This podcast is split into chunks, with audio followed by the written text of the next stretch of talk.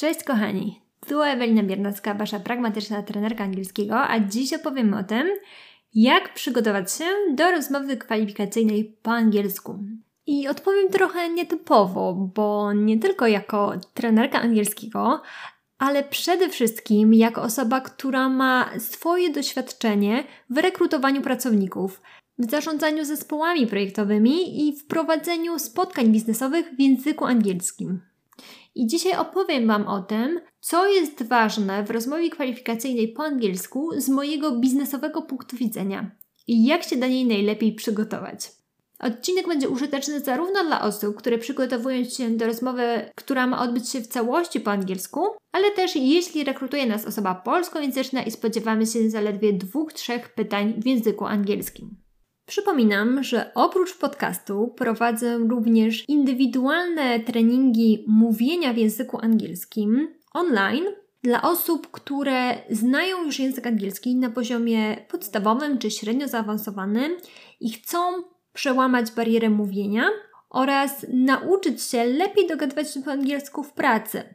Prowadzę treningi w formie konwersacji opartych na praktycznym kontekście biznesowym. Więc jeśli chcielibyście przygotować się na przykład do rozmowy rekrutacyjnej z moją pomocą, to śmiało do mnie piszcie. Więcej informacji o treningach znajdziecie na mojej stronie ewelinabiernacka.com i zapraszam Was również na mojego fanpage'a na Facebooku Ewelina Biernacka, pragmatyczna trenerka angielskiego. Zdaję sobie jednak sprawę, że nie każdy może sobie pozwolić na indywidualne treningi, dlatego dziś dam Wam 14 praktycznych wskazówek, jak samodzielnie przygotować się do rozmowy kwalifikacyjnej po angielsku. Odcinek jest dość długi, ponieważ tych tematów jest dużo i nie wszystkie da się streścić w kilku zdaniach. Natomiast w opisie odcinka znajdziecie cały spis treści z odnośnikami, więc jeśli któryś temat Was nie zainteresuje, to śmiało możecie przejść do kolejnego.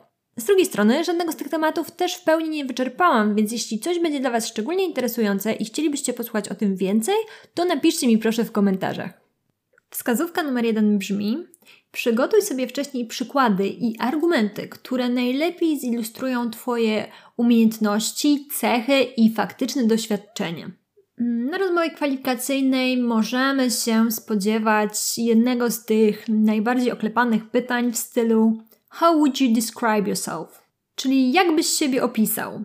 I samo powiedzenie przykładowo I'm a very creative person, czyli jestem bardzo kreatywną osobą, nie wystarczy.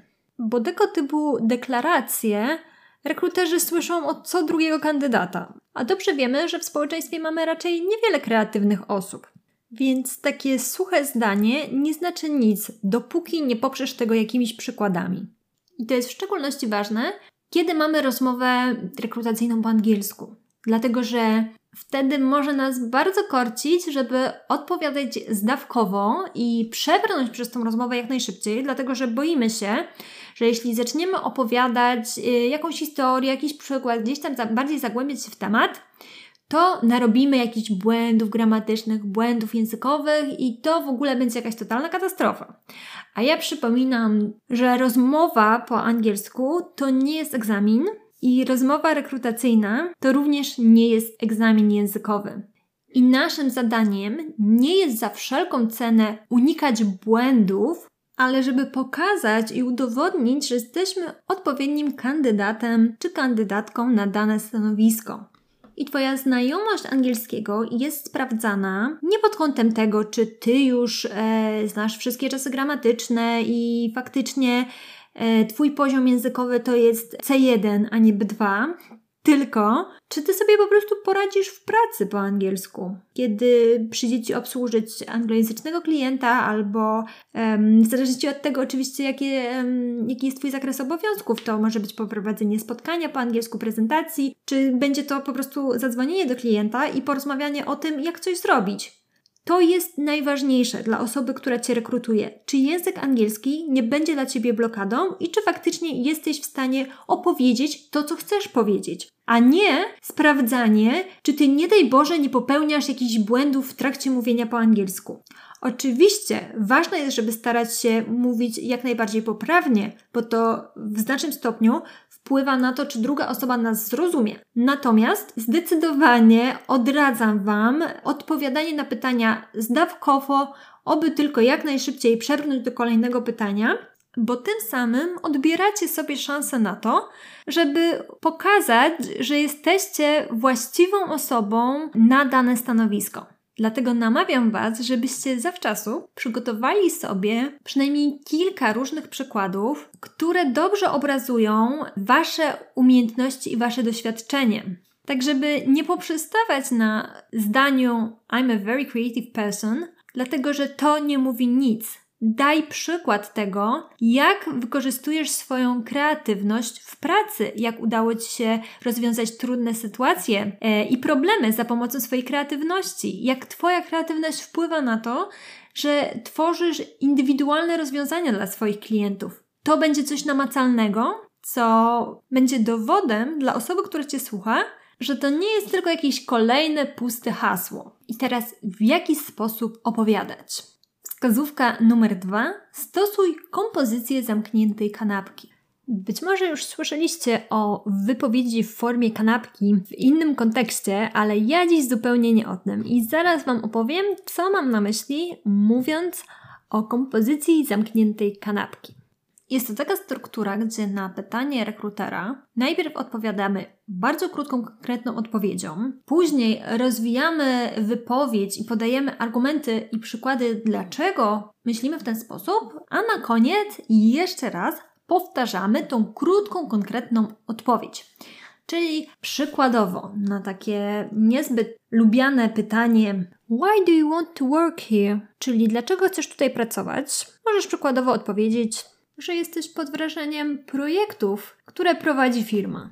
Więc Twoja wypowiedź może brzmieć Because I'm impressed by your projects, co będzie stanowiło tą naszą bułeczkę w kanapce. Ale tak jak nikt nie chce jeść suchej buły, tak samo tu potrzebujemy dać więcej treści, tak? Czyli jeśli już daliśmy tą bardzo konkretną, krótką odpowiedź, teraz rozwińmy ją. Podajmy przykłady, argumenty, co sprawiło, jakie nasze doświadczenia sprawiły, że myślimy w ten sposób. Nawiążmy do naszych umiejętności, do naszego dotychczasowego doświadczenia zawodowego, żeby ponownie pokazać, że tak, ja jestem tą osobą, której szukacie. Więc tak jak w tym przykładzie, który teraz podałam, że mówisz o tym, że chcesz pracować w tej firmie, bo jesteś pod wrażeniem projektów, które prowadzą, Powiedz o jaki projekt Ci chodzi, dlaczego chciałbyś pracować w takim projekcie, jakie swoje umiejętności, jakie doświadczenie mógłbyś wykorzystać w tego typu projekcie. Ale wiecie, tak jak w kanapce, jeśli dołożymy bardzo dużo tych e, wszystkich naszych ulubionych dodatków do środka, to jest ryzyko, że kanapka po prostu się rozpadnie i to samo będzie z naszą rozmową kwalifikacyjną. Jeśli już troszeczkę odbiegniemy od tego tematu, tej głównej odpowiedzi, warto na koniec zastosować takie właśnie podsumowanie, czyli jeszcze raz powtórzyć, jaka jest nasza główna odpowiedź na to pytanie. Czyli kontynuując nasz przykład, jeśli na początku e, Twoją odpowiedzią było Because I'm impressed by your projects, i później opowiadasz dlaczego, to możesz na to na koniec podsumować przykładowo takim zdaniem. And as I said, I'm truly impressed by your projects and I would love to be a part of your team. Czyli i jak już powiedziałem, jestem pod wrażeniem Waszych projektów i bardzo chciałbym być częścią Waszego zespołu. Dzięki temu ograniczasz ryzyko, że Twój słuchacz przywiąże bardzo mocną uwagę do jakiegoś mniej istotnego fragmentu Twojej wypowiedzi, a nie do tego, co najbardziej chciałbyś, chciałabyś przekazać. I ważna uwaga przy tym, to wcale nie muszą być jakieś bardzo długie wypowiedzi, bo często wystarczą zaledwie 2-3 zdania, żeby faktycznie uargumentować naszą wypowiedź i pokazać, że wiemy o czym mówimy i że ma to jakieś podstawy. Po trzecie, nie bój się prostoty. Używaj prostych zdań. Obserwuję niestety coś takiego, że mm, niektórzy nauczyciele czy nawet trenerzy językowi przygotowują swoich klientów do rozmów rekrutacyjnych tak, jakby przygotowywali ich do egzaminów językowych. i uczą ich jakichś takich um, bardzo złożonych, krągłych zdań, żeby wszystko było takie perfekcyjne, wymuskane i um, nie wiadomo ile tam um, czasów gramatycznych i zdań podrzędnie złożonych. A dla mnie to jest przerost formy nad treścią. Ja uważam, że lepiej postawić jednak na treść i zachować prostotę formy. Jeśli nie macie jeszcze pełnej swobody językowej i na co dzień w rozmowie nie używacie wielu czasów gramatycznych, nie używacie jakichś skomplikowanych struktur gramatycznych, to nie przygotowujcie sobie specjalnie na okazję rozmowy kwalifikacyjnej e, wypowiedzi, do których musicie się specjalnie jakoś przygotowywać, dlatego że nawet jeśli zapamiętacie tą wypowiedź, to jest spore ryzyko, że jeśli zestresujecie się w trakcie rozmowy, to albo zapomnicie, jak to w ogóle szło, albo się zatniecie i będziecie się zastanawiać, jak to zdanie było zbudowane, albo wam się to po prostu wszystko pomiesza i druga osoba was nie zrozumie. Dlatego moja rada jest taka: bogata treść, a prosta forma. I kontynuując ten temat, wskazówka numer 4 brzmi: używaj niewielu czasów gramatycznych. E, chyba już w poprzednim odcinku przytaczałam Wam taką statystykę, że w codziennych rozmowach w języku angielskim używamy zaledwie 5 czasów do 90% naszych rozmów. To jest czas past simple, present perfect, present simple, present continuous i future simple.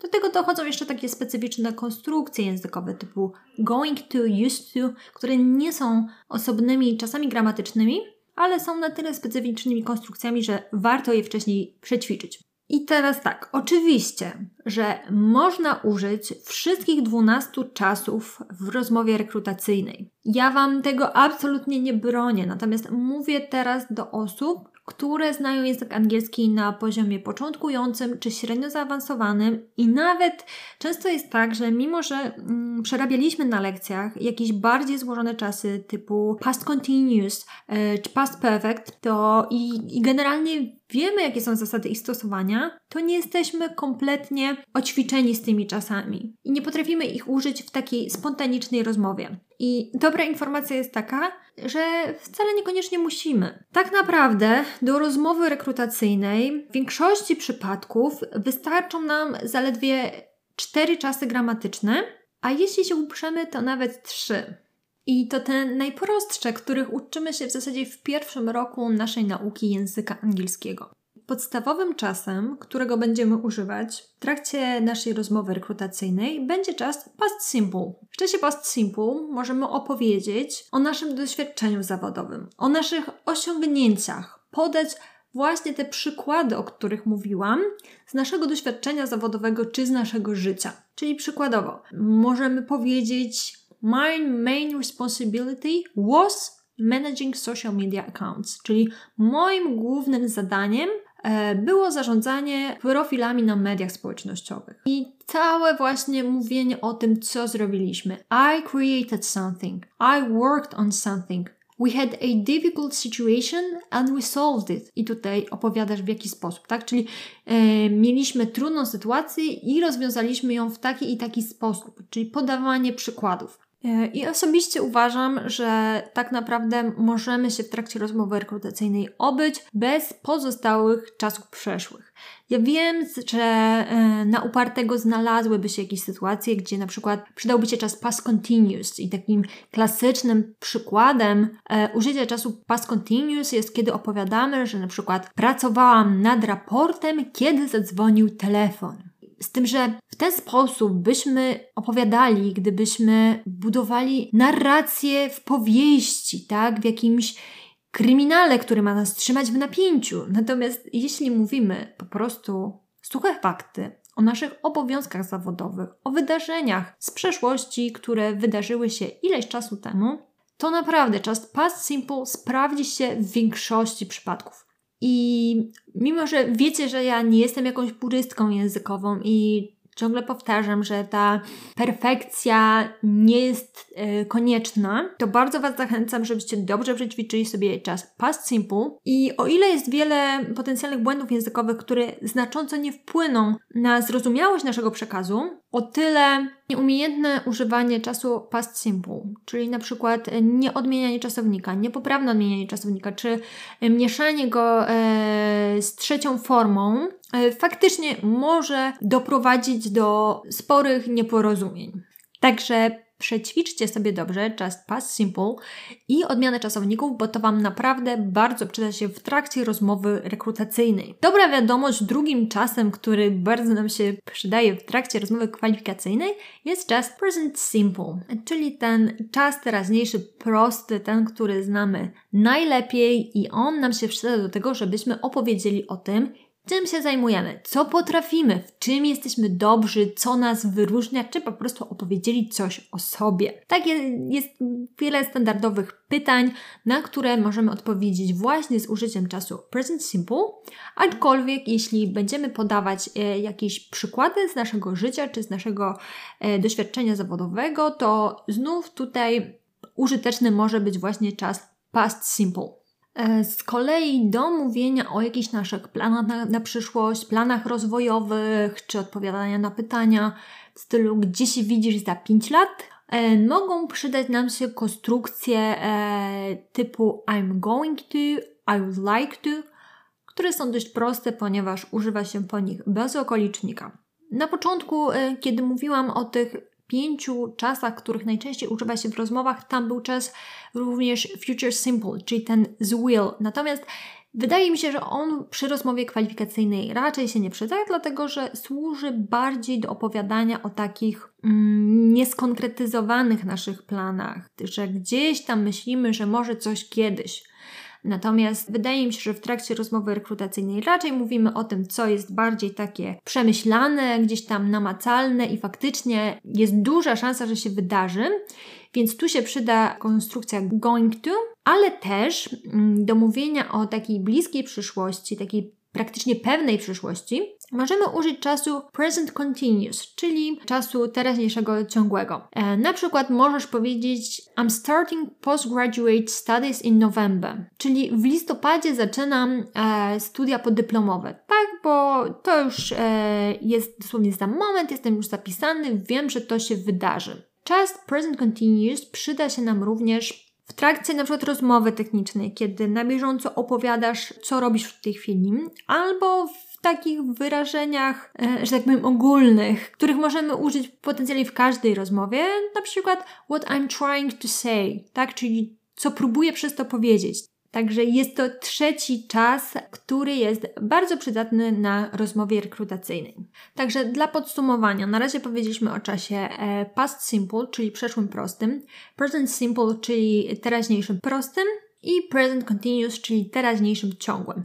Wiem, że wiele osób boi się na rozmowie trybów warunkowych, Dobra informacja jest taka, że w zasadzie takim najczęściej spotykanym trybem warunkowym, który może nam się przydać w trakcie rozmowy, jest drugi tryb warunkowy, który używany jest w pytaniu, co zrobiłbyś gdyby. Tak, czasem dostajemy takie pytania, gdzie mamy sobie wyobrazić hipotetyczną sytuację i jak byśmy na nią zareagowali. I to, co tutaj warto pamiętać, że po would używamy bez okolicznika. Przykładowo, I would talk to a team member, tak? Porozmawiałbym z członkiem zespołu. Mam nadzieję, że na razie Was nie przeraziłam opowiadając o tych czasach. Wydaje mi się, że to, co mówię, jest takie dość podnoszące na duchu. E, teraz powiem o czwartym czasie gramatycznym, który wydaje mi się, że jest bardzo przydatny w trakcie rozmowy rekrutacyjnej, i to jest czas present perfect. E, tak naprawdę w sumie to są dwa czasy. Mm, present perfect simple i present perfect continuous. I zdaję sobie sprawę, że wiele osób tych czasów nie lubi i wcale się nie dziwię, ponieważ kiedy ja się uczyłam tych czasów e, w szkole językowej, one są wprowadzane na bardzo wczesnym etapie nauki, chyba w drugim roku nauki na poziomie A2.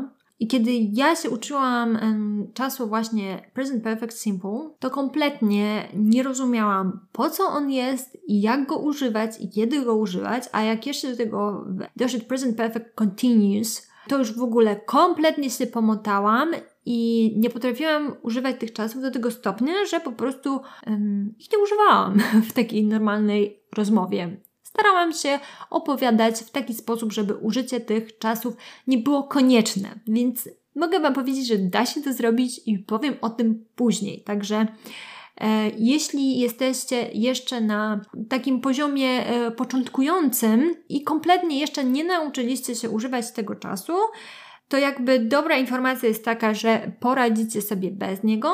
Natomiast generalnie ja polecam tak długoterminowo, nie mówię, że w kontekście teraz przygotowania się do jakiejś bliskiej rozmowy rekrutacyjnej, ale generalnie bardzo polecam naprawdę uczyć się tego czasu i go ćwiczyć, dlatego że okazuje się, że tego czasu naprawdę używa się w codziennych rozmowach, o czym ja się przekonałam, kiedy zaczęłam pracować po angielsku.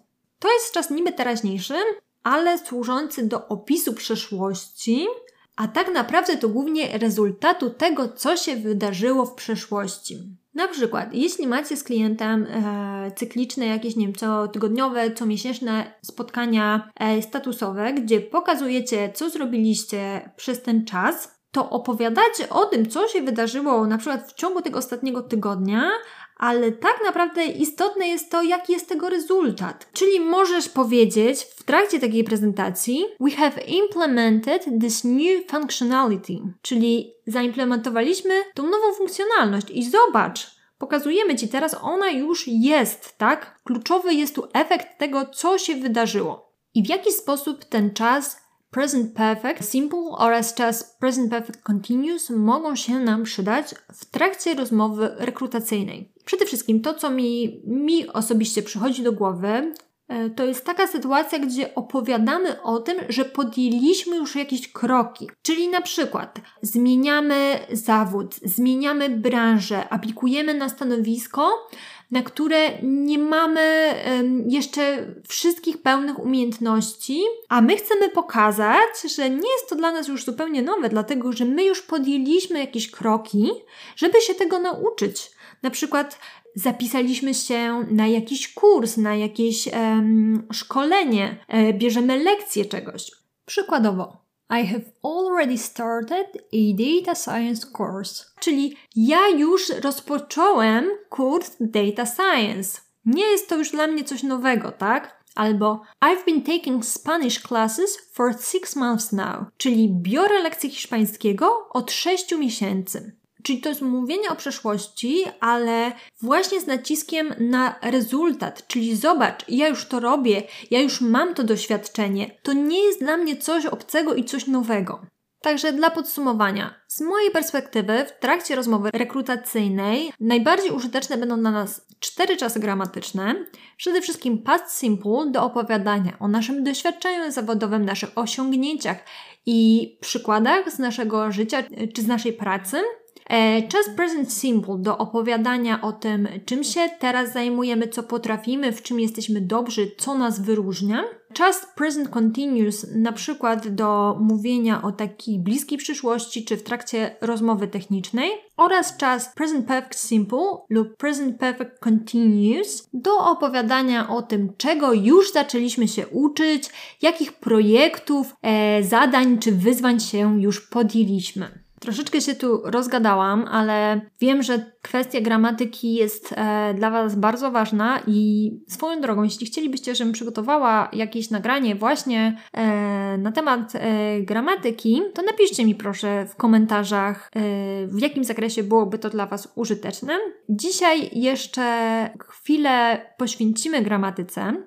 Dlatego, że piąta wskazówka brzmi: rozbijaj zdania na mniejsze lub je upraszczaj. Ja mówiłam już o tym w poprzednim odcinku, w kontekście omijania tego, czego nie potrafimy. Czyli jeśli czasem przyjdzie nam do głowy coś bardzo skomplikowanego do powiedzenia i jakby te myśli nam się strukturyzują po polsku, a my potrzebujemy to powiedzieć po angielsku, to teraz nie tłumaczmy na siłę dosłownie całego tego złożonego zdania na angielski, tylko spróbujmy na przykład podzielić to zdanie na dwie części, czy powiedzieć to trochę inaczej, innymi słowami, tak żeby ten przekaz został taki sam. I dzisiaj podam Wam inny przykład, właśnie odnosząc się do tych czasów gramatycznych. Czyli co w sytuacji, kiedy e, chcę na przykład powiedzieć, że biorę lekcję hiszpańskiego już od 6 miesięcy, a tego czasu present perfect w ogóle nie używam i w tym momencie nie przychodzi mi do głowy, jak powinnam zbudować to zdanie. Więc zamiast powiedzieć I've been taking Spanish classes for six months now,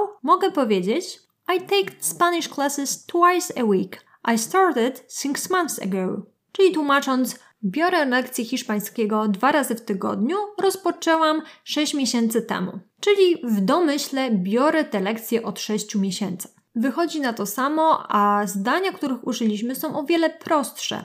I take Spanish classes twice a week. Czas present simple.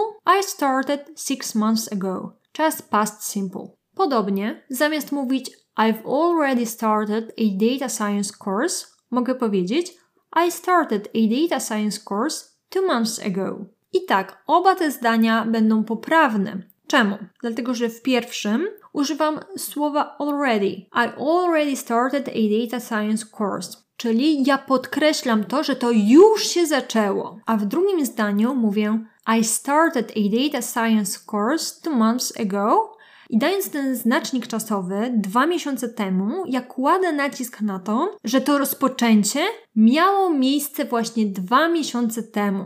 Dlatego jak najbardziej będzie tu uzasadniony czas past simple. Daję Wam te przykłady, żeby pokazać Wam, że czasem to samo można powiedzieć na różne sposoby, również z użyciem różnych czasów gramatycznych. I ważne w tym, żeby tych czasów nie mieszać e, ze sobą i być spójnym, tak? Czyli jeśli mówię w czasie past simple, no to nie używam takich słów typu since czy already.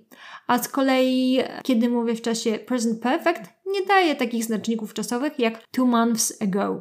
I wydaje mi się osobiście, że właśnie w sytuacjach typu rozmowa kwalifikacyjna lepiej jest użyć mniejszej ilości czasów, ale użyć ich we właściwy sposób, tak żeby przekaz był jasny, spójny, klarowny, bo zależy nam na tym, żebyśmy byli dobrze zrozumiani.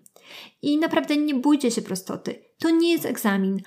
I nawet osoba, która nas słucha, nie ma aż tyle uwagi, żeby dokładnie analizować każde nasze słowo. Więc liczy się przede wszystkim to, żebyśmy mówili w zrozumiały sposób i faktycznie przekazali wszystkie informacje. I czasem lepiej jest użyć zaledwie trzech czasów gramatycznych w trakcie całej rozmowy, niż zrobić jakieś spaghetti językowe, w którym oboje się zaplączecie. Dobra, przebrnęliśmy, gramatykę mamy na dzisiaj za sobą i przejdziemy teraz do takich trochę lżejszych tematów. E, dlatego, że wskazówka numer 6 brzmi dopasuj język do kontekstu kulturowego oraz do branży, w której pracujesz. Dlaczego do branży? To wiadomo, że e, nie wiem, pracując w IT mówimy do siebie bardziej bezpośrednio, natomiast jeśli pracujecie, nie wiem, przykładowo w branży finansowej, no to spodziewam się, że ten dystans będzie trochę większy i język, którego będziecie używać na rozmowie kwalifikacyjnej, e, może być trochę bardziej oficjalny. A dlaczego do kontekstu kulturowego? Tak się składa, że Nasz język polski jest dość bezpośredni, albo może raczej my, mówiąc po polsku, mówimy w dużo bardziej bezpośredni sposób niż e, Brytyjczycy czy Amerykanie mówiąc po angielsku. Przez co w sytuacji, kiedy mówimy po angielsku, możemy być odbierani często jako nieuprzejmi. I tu znów będzie przykład z jedzeniem. Jeśli jesteśmy przy stole z rodziną, na przykład y, na kolacji wigilijnej, to dla nas będzie naturalnym zapytać: Podasz mi śledzie? Albo po prostu: Ej, siostra, podaj mi śledzie. Jest to dla nas normalne i nikt się za to nie obrazi, dlatego że dla nas jest to zupełnie naturalne, że osoba, z którą siedzimy przy stole, te śledzie nam poda, no bo z jakiej racji miałabym nam tych śledzi nie podać, prawda? Ale już przy stole brytyjskim domu raczej powiedziałoby się Could you please pass me the herring? Albo po prostu Could you pass me the herring? Tak. Czyli czy mógłbyś podać mi śledzie? Bo jeśli ja pytam, czy mógłbyś, to znaczy, że uznaję taką możliwość, że tego nie zrobisz. I to jest taka bardzo duża różnica językowa. Także weźcie to bardzo pod uwagę, przygotowując się do rozmowy kwalifikacyjnej. Bo ja tu mówię o tym, żeby tak mówić w prosty sposób, używać prostych konstrukcji językowych, nie komplikować za bardzo czasów gramatycznych, to jak najbardziej, ale ważne jest, żeby język, którego używamy, był jednak uprzejmy, w szczególności jeśli rozmawiamy z Brytyjczykami czy Amerykanami. I co mam na myśli przez te uprzejmości językowe? Pokażę Wam na przykładzie tego, w jaki sposób możemy dopytywać. E, dlatego, że podpowiedź numer 7 brzmi: Naucz się dopytywać w uprzejmy sposób. I teraz tak, dopytywać o coś możemy mm, w różnych sytuacjach. Między innymi, kiedy nie zrozumieliśmy drugiej osoby, bo po prostu nie dosłyszeliśmy. Po drugie, możemy dopytywać, dlatego że usłyszeliśmy te słowa, ale nie zrozumieliśmy, co one znaczą. Albo też możemy dopytywać, czy my dobrze zrozumieliśmy drugą osobę, parafrazując jej słowa. I teraz tak, zaczynając od pierwszej sytuacji, czyli na przykład rekruter zadaje nam pytanie, jesteśmy e, na Zoomie, nie dosłyszeliśmy, bo była kiepska jakość połączenia. Jak w kulturalny y, sposób poprosić o powtórzenie? Chociażby mówiąc, could you say that again? Tak? Sorry, I didn't catch that. Czyli przepraszam, nie, nie dosłyszałam. Could you say that again? Czy możesz to powiedzieć jeszcze raz? W inny sposób dopytamy, kiedy usłyszeliśmy słowa, ale nie rozumiemy, co druga osoba ma na myśli, o co nas pyta. Czyli chcemy, żeby to sparafrazowała, powiedziała to troszkę innymi słowami. Wtedy możemy o to poprosić, e, mówiąc przykładowo: Sorry, I don't quite understand. Albo What do you mean? A jeśli chodzi o jakiś konkretny fragment czy konkretne słowo, możemy zapytać What exactly do you mean by? I tutaj powtórzyć to słowo czy tą frazę, którego nasze pytanie dotyczy. I mogą oczywiście też być sytuacje, kiedy wydaje nam się, że wiemy o co chodzi, ale nie jesteśmy pewni, a bardzo nam zależy, żeby dokładnie zrozumieć drugą osobę. Na przykład, kiedy negocjujemy naszym przyszłym przełożonym czy rekruterem nasze warunki pracy, zakres obowiązków, wtedy wydaje mi się, że dobrze jest użyć parafrazowania. I do parafrazowania przydadzą się zwroty typu So what you are saying is that i tutaj opowiadamy swoimi słowami, jak my to zrozumieliśmy, czy if I understand you correctly, czyli jeśli poprawnie Cię rozumiem, i tu parafrazuję, jak ja zrozumiałam to, co powiedziała mi druga osoba. Serdecznie Wam polecam przećwiczyć sobie tego typu wyrażenia. To są naprawdę takie bardzo ładne, grzeczne, uprzejme wyrażenia, które pozwolą Wam e, uniknąć nieporozumień, dopytać o co chodzi i nie wyjść przy tym na niekulturalną osobę. Wskazówka numer 8 brzmi: trenuj. Przetrenuj sobie kilka razy rozmowę rekrutacyjną z kimś lub jeśli nie masz możliwości, to nawet samemu. Jest to jedna z najbardziej oczywistych wskazówek, e, natomiast nie będę e, zbyt dużo czasu jej poświęcała, ponieważ cały poprzedni odcinek traktuje właśnie o tym, jak trenować mówienie po angielsku. I wskazówki, które tam zawarłam, w szczególności od 10 minuty, będą jak najbardziej adekwatne również do rozmowy rekrutacyjnej.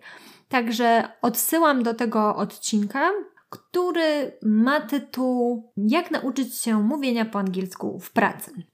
Wskazówka numer 9, a raczej taka przestroga powiedziałabym. Nie ucz się odpowiedzi na pamięć. Tak, ja Was zachęcam, żebyście sobie przemyśleli, co chcecie powiedzieć, przetrenowali to, tak, żeby się zastanowić, co jest tym ważne i po co chcesz opowiedzieć pewne rzeczy. Ale nie ucz się tego na pamięć. Jeśli potrzebujesz, sprawdź w słowniku pojedyncze słowa. Przygotuj sobie jakieś pojedyncze wyrażenia i przetrenuj je. Natomiast nie spisuj sobie całych wypowiedzi, całych akapitów i nie ucz ich na pamięć. Dlatego, że w trakcie rozmowy kwalifikacyjnej prawdopodobnie trochę się zestresujesz i albo się w tym poplączesz, albo będziesz brzmiał sztucznie, albo zostaniesz zapytany o coś, do czego się nie przygotowałeś, i wtedy faktycznie się bardzo zestresujesz, bo nagle nie masz gotowej odpowiedzi. Więc wydaje mi się, że lepiej jednak mówić jest bardziej spontanicznie niż uczyć się na pamięć. Natomiast poprzez przygotowanie się, trenowanie, mam bardziej na myśli właśnie zastanowienie się, co chcę powiedzieć, po co chcę to powiedzieć i w jaki sposób to powiem, jakiego czasu to użyję, jak mogę skonstruować zdania, jakie tu będą przydatne zwroty, w jaki sposób mogę zadawać pytania. i faktycznie powiedzieć to kilka razy na głos, ale nie recytując z pamięci. Wskazówka numer 10. Pokazuj swój proces myślenia. E, odnoszę się tu teraz do rozmowy technicznej, z którą mamy do czynienia e, przy tylko niektórych rekrutacjach. W szczególności będzie to dotyczyło programistów, ale też ja aplikując na stanowisko asystenckie spotkałam się również z praktycznym testem z Excela. Także jeśli będziemy mieli już sytuację, gdzie coś mamy na bieżąco przygotować, warto jakby mówić, co robimy, po co to robimy, e, żeby pokazać nasz sposób myślenia. Dlatego, że często jest tak, że pewne rzeczy można zrobić na różne sposoby i trochę ważniejsze jest w tym wszystkim nasze podejście do tematu, niż faktycznie jaki będzie dokładny rezultat. Bo chociażby możecie mieć sytuację taką jak ja, że siadacie przed Excelem w zupełnie innej wersji niż jesteście do tego przyzwyczajeni i faktycznie macie problem e, ze znalezieniem chociażby odpowiednich funkcjonalności, ale wtedy możemy się ratować mówiąc, co chcemy zrobić. Na przykład używając takich wyrażeń jak What I'm trying to do, I'm looking for something, I'm creating something, I'm calculating, changing something. I tu też możemy, jeśli jest to adekwatne, powiedzieć, dlaczego to robimy i dlaczego mamy takie właśnie podejście, a nie inne. Podpowiedź numer 11. Przygotuj interesujące informacje i wyróżnij się. I mm, nie, absolutnie nie mam tu na myśli, żeby poruszać jakieś kontrowersyjne tematy, ale to, co mam tu na myśli, to opowiedzenie jakichś ciekawych faktów z Twojej chociażby pracy. Jakieś ciekawostki o projekcie, na którym pracowałeś, o branży, w której pracowałeś, o Twoich studiach, tak? Jeśli, nie wiem, studiowałeś bioinformatykę, E, i aplikujesz na stanowisku programisty, możesz mieć pewność, że wszyscy zapytają Cię o te studia z bioinformatyki, bo to po prostu brzmi ciekawie. Więc jeśli wiesz już, że ktoś Cię o tą bioinformatykę zapyta, to przygotuj sobie jakąś ciekawą wypowiedź e, na temat tego, na czym polegają te studia. I tak samo poszukaj tych ciekawych informacji do opowiadania o swoim doświadczeniu zawodowym, tym co robisz, również tym co robisz yy, po godzinach, dlatego że to też może rzucić fajne światło na Twoją kandydaturę. A poza tym, jeśli zainteresujesz rozmówcę treścią, to będzie mniej zwracać uwagę na formę i jest mniejsze prawdopodobieństwo, że wyłapie Twoje ewentualne błędy językowe, wynikające z tego, że angielski nie jest Twoim pierwszym językiem. Wskazówka numer 12. Przygotuj sobie kilka pytań do zadania na koniec. Czasem nie zdajemy sobie sprawy, jak dużą uwagę przykłada osoba, która nas rekrutuje, do tego, czy i jakie pytania zadamy na koniec. Niezadanie pytań, e, jakichkolwiek, będzie dla drugiej strony czasem może być objawem jakiejś takiej ignorancji i braku zainteresowania przyszłą pracą, co może być niemalże dyskwalifikujące. Także koniecznie przygotujcie sobie wcześniej kilka takich pytań do zadania. Najlepiej trochę więcej, bo być może na niektóre już uzyskacie odpowiedź w trakcie rozmowy. A co więcej, jest to bardzo proste zadanie, ponieważ musicie tylko zadać pytanie, a całe mówienie będzie już spoczywało na barkach tej drugiej osoby. I przedostatnia wskazówka, numer 13. Mów głośno i wyraźnie. I czemu to jest aż tak ważne, kiedy mówimy po angielsku? Bo możemy mieć taką sytuację, że druga osoba nas nie zrozumie tylko dlatego, że powiedzieliśmy coś za cicho albo trochę niewyraźnie. A nam już się może wydawać, że druga osoba nas nie zrozumiała, bo coś źle powiedzieliśmy, bo źle zbudowaliśmy zdanie, nie odmieniliśmy czasownika i zaczniemy kombinować e, i starać się sparafrazować, powiedzieć coś inaczej. A tak naprawdę wystarczyłoby powiedzieć po prostu głośno i wyraźnie. I ja wiem, że to nie jest takie proste, żeby mówić głośno, wyraźnie i może jeszcze dbać o ton głosu i ekspresję, kiedy się stresujemy. Dlatego podam Wam jeszcze na koniec takie dwa triki, jak troszeczkę możemy opanować stres w trakcie rozmowy. Nie będę się za bardzo zagłębiała w temat, bo to nie jest czas i miejsce, ale mówiąc bardzo krótko, to jest tak, że wiemy o tym, że umysł wpływa na nasze ciało i wysyła do niego sygnały, czyli na przykład kiedy się denerwujemy, może nas rozpalać brzuch, ale jest też tak, że to ciało wpływa na nasz umysł. I możemy się trochę uspokoić i zredukować stres, rozluźniając trochę nasze ciało i uspokajając oddech. I jak to można w taki szybki sposób zrobić? Po pierwsze, rozluźnij szczękę poprzez chociażby uśmiechnięcie się. Tak, nawet jeśli to nie będzie szczery uśmiech i wcale nie masz ochoty się uśmiechać. Uśmiechnij się, ale tak wiesz, pełną buzią, żeby cała twarz ci się uśmiechnęła. Dlatego, że to automatycznie rozluźnia wiele mięśni twarzy, szyi i barków, co automatycznie redukuje trochę u nas stres, bo rozluźnione mięśnie wysyłają do naszego mózgu sygnał, że zagrożenie minęło i jesteśmy bezpieczniejsi. A do tego e, również takie mm, rozluźnione mięśnie twarzy sprawią, że będziemy w bardziej przyjazny sposób odbierani przez drugą osobę. A drugi trik to jest uspokojenie oddechu. Kiedy się stresujemy, często właśnie zaciskamy bardzo brzuch, co sprawia, że nasz oddech staje się szybki i płytki, a to nam utrudnia rozmowę i wypowiedź. Bo kiedy coś mówimy i oddychamy bardzo płytko, to zaczyna nam brakować powietrza i to sprawia, że jeszcze bardziej się denerwujemy. I mimo, że bardzo chcemy mówić spokojniej, to nam to nie wychodzi, dlatego że nasz oddech nie jest spokojny. I jak uspokoić ten oddech?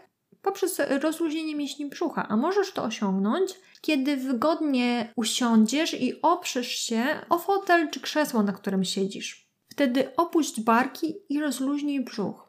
Kiedy Twój brzuch będzie rozluźniony, będziesz mógł oddychać swobodnie przeponą i brać powolne oddechy. Staraj się spowolnić oddech, zwłaszcza wydech. Taki sposób oddychania automatycznie trochę Cię uspokoi, a do tego również pozytywnie wpłynie na to, jak mówisz i jak jesteś odbierany przez drugą osobę. To była ostatnia dziś, czternasta wskazówka.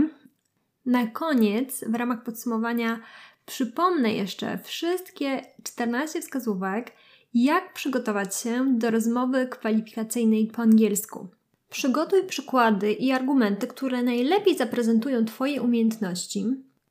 Do dłuższych wypowiedzi stosuj kompozycję zamkniętej kanapki, czyli krótka, konkretna odpowiedź jednym zdaniem, rozwinięcie z przykładami i argumentami i na koniec powtórzenie tej krótkiej, konkretnej odpowiedzi w ramach podsumowania. Używaj prostych zdań, używaj niewielu czasów gramatycznych, rozbijaj zdania na mniejsze i upraszczaj je, dopasuj język do kontekstu kulturowego i branży, naucz się dopytywać w uprzejmy sposób, trenuj z kimś lub jeśli nie masz takiej możliwości, to samemu, nie ucz się na pamięć. Pokazuj swój proces myślenia, zwłaszcza w trakcie y, rozmowy technicznej. Przygotuj interesujące informacje i wyróżnij się. Przygotuj kilka pytań na koniec. Mów głośno i wyraźnie. Uśmiechnij się i spowolnij oddech. Zdaję sobie sprawę, że tych wskazówek jest bardzo dużo i nie zapamiętacie wszystkiego, ale nie o to chodzi, żeby zapamiętywać wszystko, tylko wybrać e, to, co będzie dla Was najbardziej użyteczne. E, na koniec mam do Was dwie prośby. Jest to już trzeci odcinek mojego podcastu i każdy z odcinków przygotowałam trochę w inny sposób i będę wdzięczna za feedback, bo tak naprawdę działam troszeczkę w ciemno, bo nie do końca wiem, y, co z tego, o czym mówię, jest dla Was najbardziej użyteczne, y, a czego może brakuje, czy czego jest za dużo. Czy wolicie dłuższe odcinki, czy krótsze? Takie może z jakimiś anegdotami i historyjkami, czy jednak y, bardzo treściwe i naszpikowane informacjami i przykładami. Dajcie mi proszę znać, jaka forma podcastu najbardziej Wam odpowiada, a po drugie chętnie przyjmę sugestie odnośnie tematów na kolejne odcinki.